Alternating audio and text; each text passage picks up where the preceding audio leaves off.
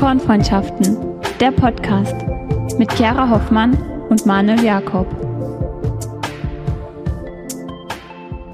Herzlich willkommen zu einer neuen Folge unseres Podcasts Kornfreundschaften. Wir haben es endlich wieder geschafft, nach ein paar Wochen uns zu treffen. Hier im Irish Pub in St. Wendel. Ein großes Dankeschön an meinen Bruder Justin, dass er uns hier immer aufnehmen lässt. Chiara, herzlich willkommen. Du, wir sind ja beide so ein bisschen angeschlagen, ne? Du kämpfst mit. Mit Pollenallergie. Genau, und ich habe gedacht, ich muss äh, Fußball spielen und bin vor einer Woche auf die Schulter gefallen und ja. Mal sehen, was die Ärzte sagen. Das war übrigens eine ganz schöne Tortur, kann ich sagen, bis ich mal einen Arzt gefunden habe, der mir einen Termin gibt. Gefühlt waren alle im Urlaub oder hatten keine Zeit, waren überlastet, ausgebucht.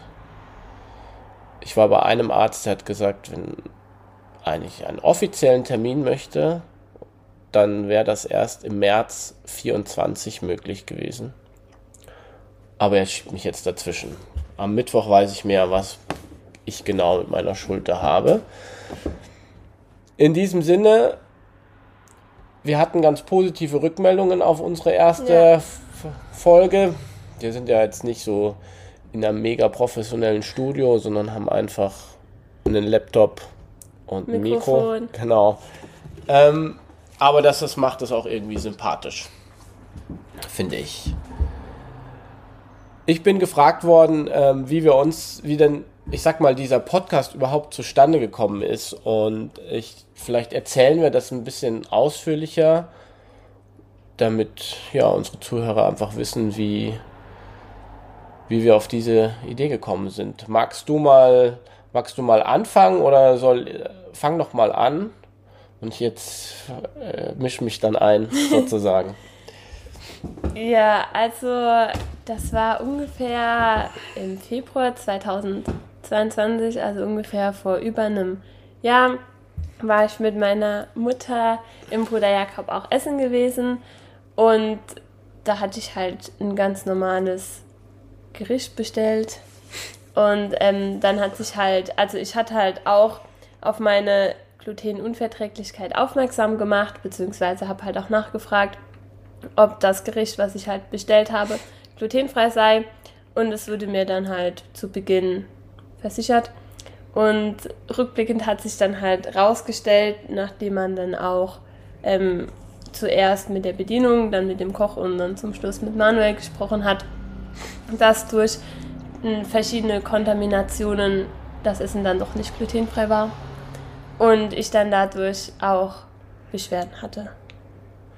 Ja, ich kann mich äh, noch, also wie heute im Grunde dran erinnern, dass deine Mama dann bei mir angerufen hat und ähm, zu Recht natürlich auch ziemlich wutentbrannt war und ähm, auch, glaube ich, einfach auch verzweifelt, weil. Weil man damit nicht gerechnet hatte. Genau. Also und weil das nicht, also das war uns natürlich auch nicht so bekannt, deswegen ähm, und, und, und auch nicht so klar, was es wirklich heißt, wenn man Zöliakie hat und wenn dann äh, Speisen kontaminiert sind, was das für Auswirkungen haben.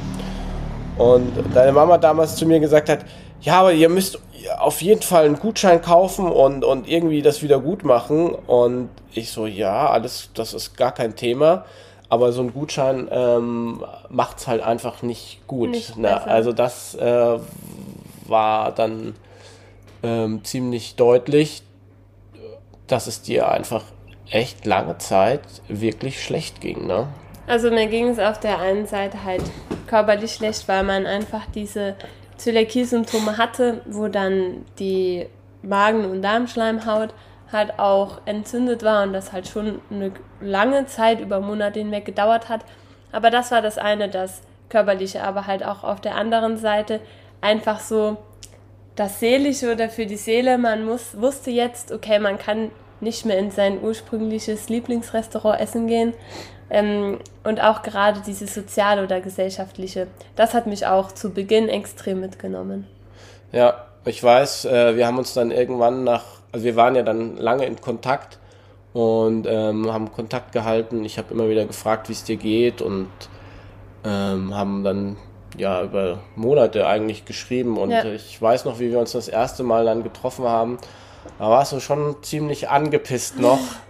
ähm, zu Recht natürlich auch. Also wie gesagt, das ähm, man hat halt innerlich so eine gewisse, in Anführungszeichen, Wut, weil man dachte, so warum? Ja, also, ja, wie ich, wie ich gerade schon erwähne, auf jeden Fall ähm, ähm, berechtigt, sehr berechtigt, ja.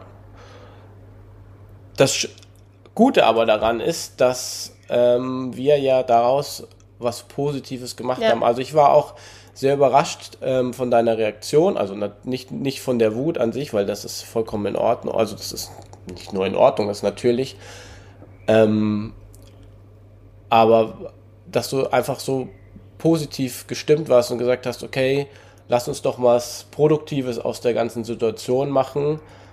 Und, und dann sind wir eigentlich relativ schnell so auf diese Idee gekommen, einen Podcast zu starten. Hat ein bisschen gedauert, bis wir das umgesetzt haben.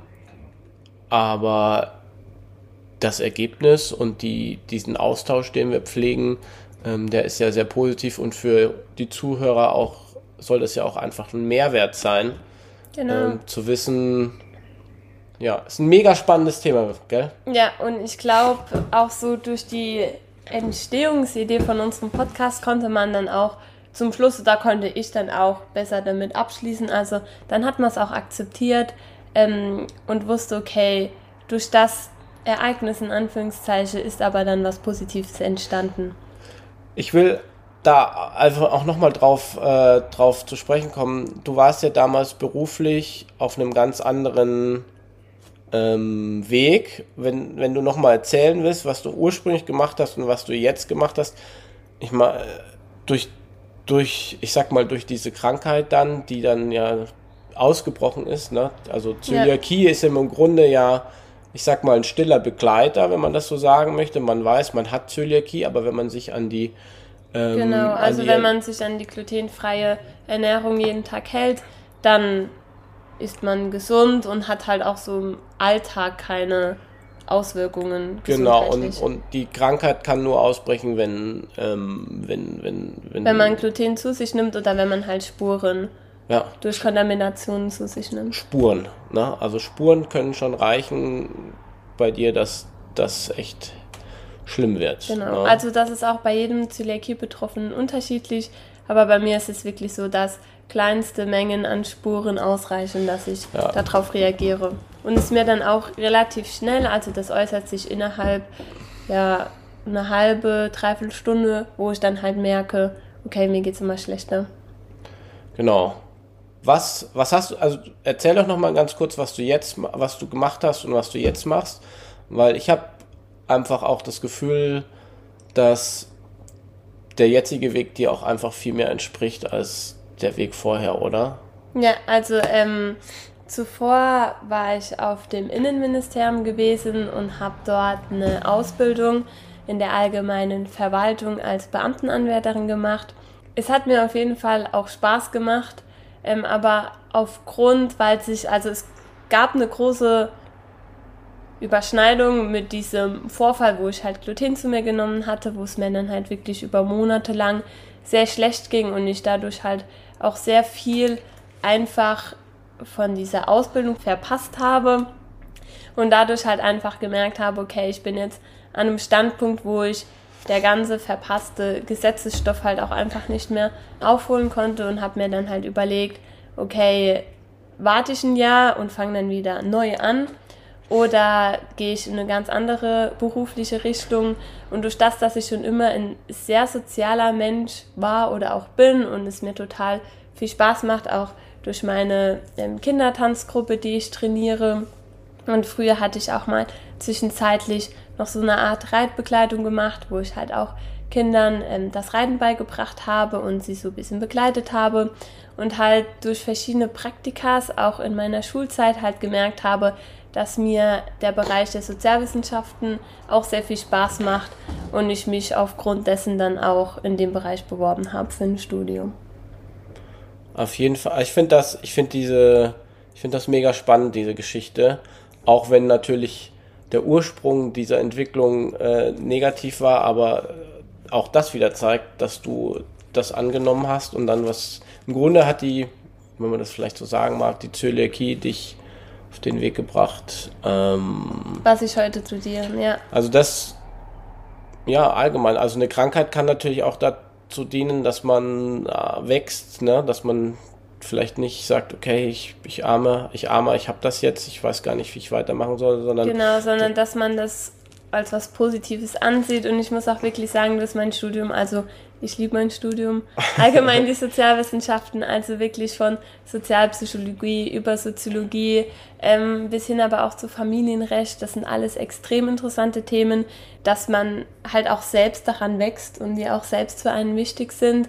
Und auch gerade in den Sozialwissenschaften ähm, finde ich es halt so schön, dass man immer mit Menschen zusammenarbeitet und auch genau das ist, was ich halt auch später beruflich mal machen möchte. Ähm, und ich mir auch sehr gut vorstellen könnte, entweder während meinem Studium oder nach meinem Studium noch eine Ausbildung als Ernährungsberaterin machen, ähm, dass man dann halt, also dass ich mein Studium mit dieser Ausbildung als Ernährungsberaterin und mit meiner Zöliakie, dass ich das dann verknüpfen kann. Ja, also äh, es haben sich einfach ganz, ganz neue Wege aufgetan ja. und obwohl ähm, ja, ich bin einfach wieder, was soll ich dazu sagen? Ich bin, ich finde das cool. Also, ähm, dass sich das so entwickelt hat und dass wir hier jetzt nebeneinander sitzen. Weil in der Regel ist es natürlich schon so, gell, wenn du missbaust als Unternehmer ähm, und in dem Fall wir halt im Restaurant, dass der normale Weg halt ist, dass dass ja, man da nicht mehr hingeht. Klar, dass man nicht mehr hingeht, aber dass man in der Regel dann irgendwie eine schlechte Bewertung ja. schreibt und äh, sich unfassbar zu Recht natürlich auch äh, dann auskotzt, aber. Also so äh, war es auch wirklich bei all den anderen Restaurants. Also das war ja nicht eine Ausnahme, sondern es gab in meinem Leben schon sehr viele Restaurants, wo dann auch einfach glutenhaltiges Essen dann bei mir vorbeigebracht wurde, obwohl es halt als glutenfrei deklariert war. Also wir, ja, also ich bin, ich, im Nachhinein finde ich das auch, äh, ist blöd, das jetzt so, so zu sagen, aber im Nachhinein ist das auch für uns gut gewesen, dass uns sowas passiert ist, ähm, weil wir dann einfach, einfach auch für die zukünftigen Gäste ganz anders mit diesem Thema jetzt umgehen können. Wir haben eine, wir, wir haben eine ganz andere Kommunikation mit dem Gast. Wir können, ähm, wir weisen darauf hin, wir fragen immer, wir sprechen mit dem, also wir sind viel, sen, einfach viel sensibler geworden, was dieses Thema betrifft. Natürlich durch den Vorfall und natürlich, ähm, ja, also es ist, es hat sich alles irgendwie zum Positiven gewendet und und das finde ich auch so schön daran, weil klar, es war in dem Moment nicht für mich gut gewesen, aber halt für die, die alle noch in das Restaurant kommen, ist es ja schon besser, dann diese gewisse Aufklärung einfach zu haben, die es ja sonst in keinem Restaurant mittlerweile und so gut das angeht. war ja auch so ein Impuls oder eine Idee von uns, diesen Podcast deswegen auch zu machen, weil einfach dieses Thema so ähm, ja, im Dunkeln noch liegt. Ne? Ja. Und die Geschichte, wir haben heute, saßen schon vorher zusammen vor dem Podcast und haben ein bisschen recherchiert auch und Zöliakie äh, wurde das erste Mal, also diese Thematik sogar schon äh, 200 nach Christus äh, im Römischen Reich, gab es da schon erst Erwähnungen, dass sowas vorkommt und 1888 ist es dann wirklich das erste Mal diagnostiziert worden genau. und ähm, also es hat eine lange Geschichte, ja. dieses, diese Thematik und und viele oder in unserer Gesellschaft ist es ja heutzutage so, dass das Thema Zöliakie lang nicht diese gewisse Aufklärung hat, die es halt normalerweise ja. braucht, weil Zöliakie ist eine Diagnose, ist eine Autoimmunerkrankung, die man wirklich ernst nehmen sollte. Ähm, und durch den ganzen vegetarischen und veganen Modetrend wurde halt Jawohl. diese glutenfreie Ernährung halt auch als eher ja, als eine Art Trend entwickelt, statt dass das halt eine Autoimmunerkrankung ist. Und das ist als Zöliakie-Betroffene so am gefährlichsten, wenn dann halt ein Restaurantbesitzer oder das Personal in einem Restaurant halt davon ausgeht, okay, die fragt jetzt nur, ob es glutenfrei ist, weil sie sich gerade glutenfrei aufgrund des Modetrends ernähren möchte. Und viele denken halt gar nicht an Zöliakie.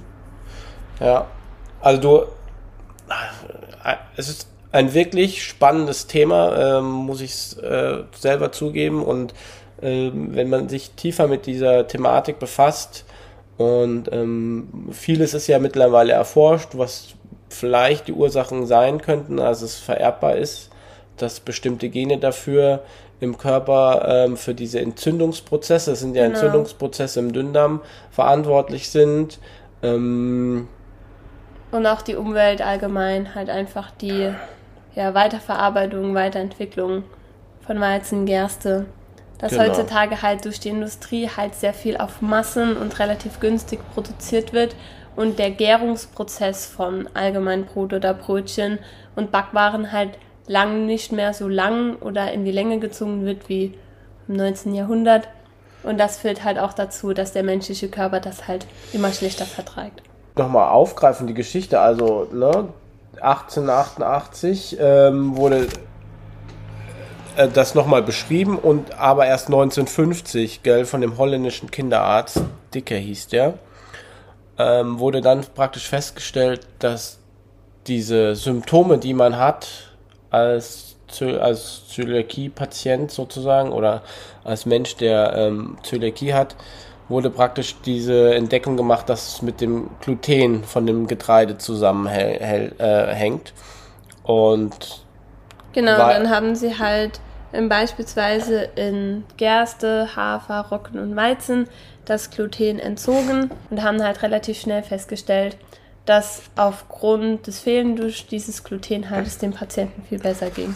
Genau, und einmal das und einfach auch, wenn, wenn diese glutenfreie Ernährung ent, ähm, durchgeführt worden ist, dass es da einfach extrem schnell ähm, den Patienten oder den Menschen besser ging. Und es ist auch vollkommen egal, ähm, welchen Alters. Ne? Also es gibt da gar keine. Ähm, Nein, also es gibt da keine Richtlinie oder ab, keine ja, Altersangabe, wo man beispielsweise sagen kann, ab dann ist die Chance oder die Wahrscheinlichkeit höher, dass man an Zöliakie erkrankt, sondern im, allgemein im Kindesalter bei mir war es mit acht Jahren, aber ich kenne auch Zöliakie-Betroffene, wo es dann auch im Jugendalter, also mit 15 oder 18 diagnostiziert wurde.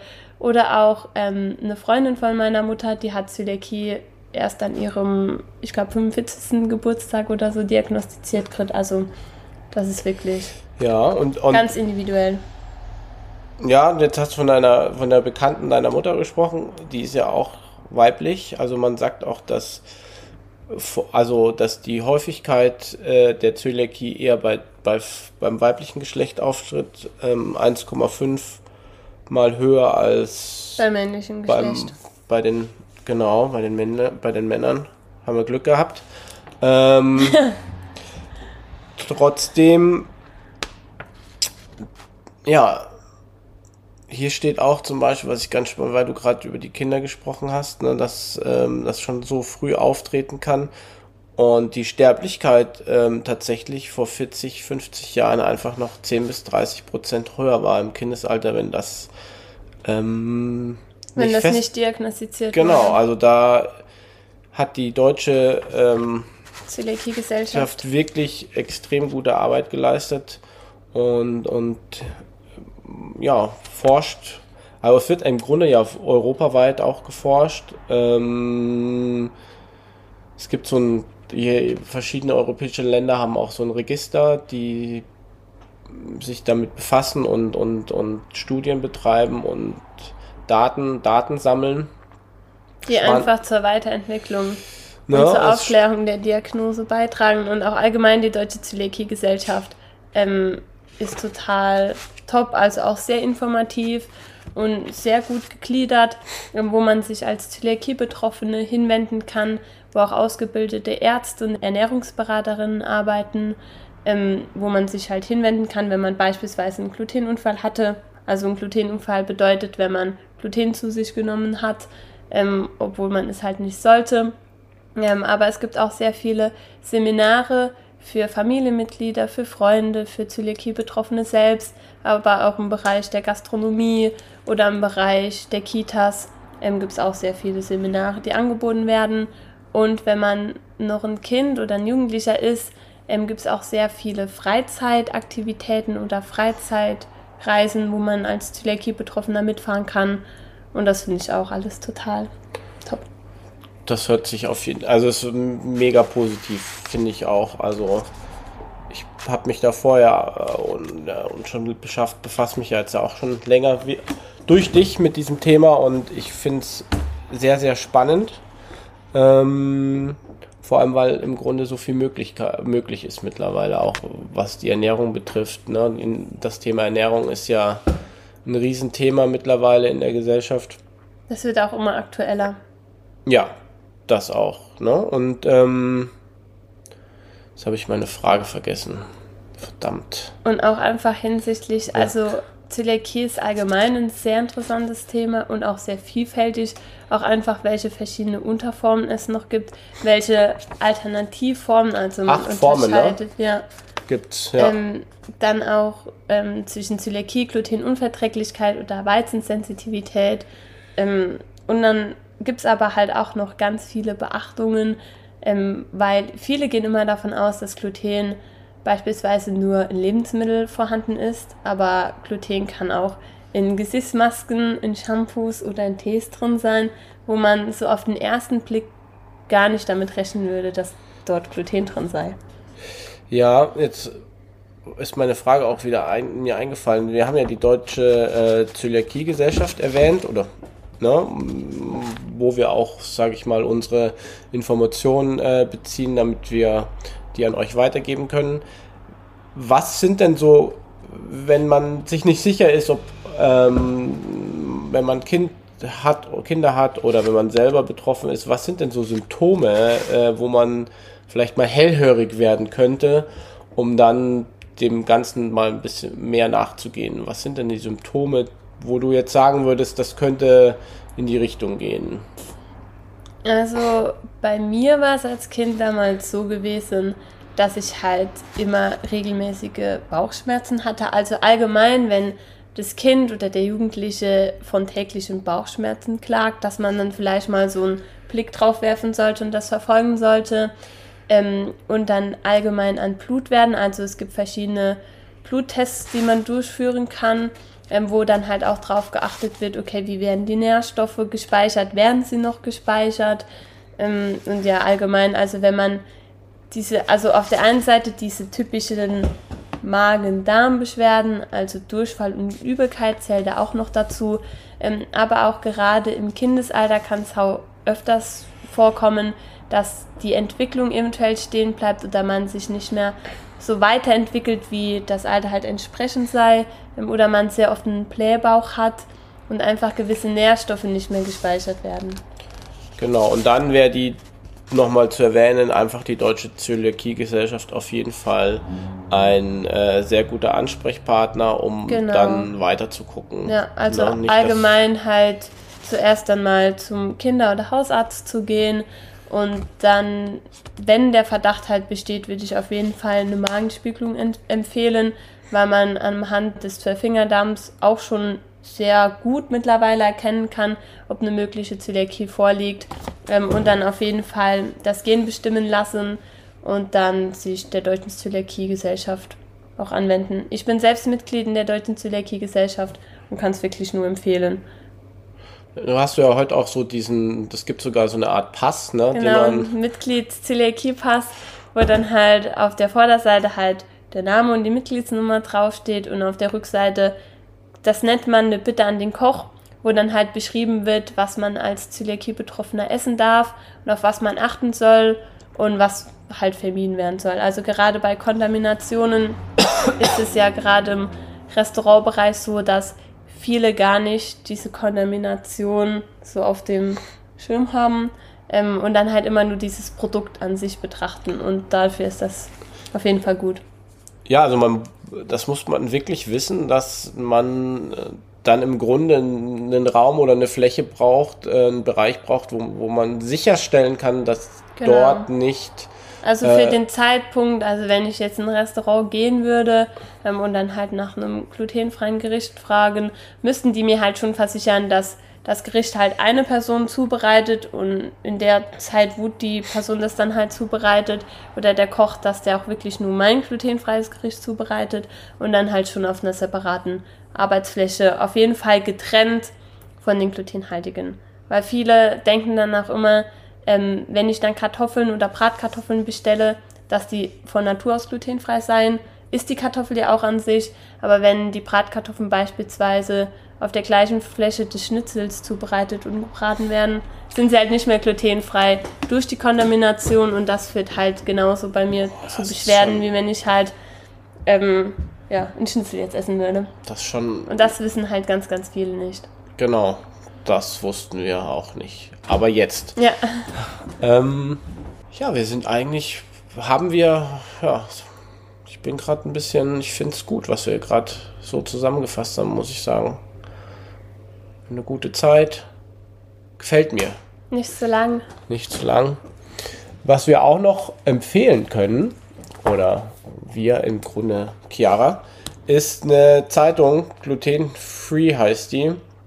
Die kommt alle zwei Monate wohl raus. Genau. Die ist ähm, sehr spannend mit, mit Rezepten, aber auch mit, mit, mit Themen. Die mit aktuellen Themen. Also meistens gibt es immer so ein Ernährungs-, Gesundheitsbereich, wo dann immer Zöliakie mit einer anderen Erkrankung in Verbindung gebracht wird und aufgeklärt wird, immer sehr aktuell, also wirklich immer die aktuellsten Gesundheitsthemen ähm, und unter anderem dann auch noch sehr viele leckere Back- und Kochrezepte und meistens wird dann auch noch ja, eine berühmte Persönlichkeit vorgestellt, die auch an Zöliakie leidet Aha. und beschreibt dann kurz, wie sie Zöliakie bekommen hat und wie sie das so meistert.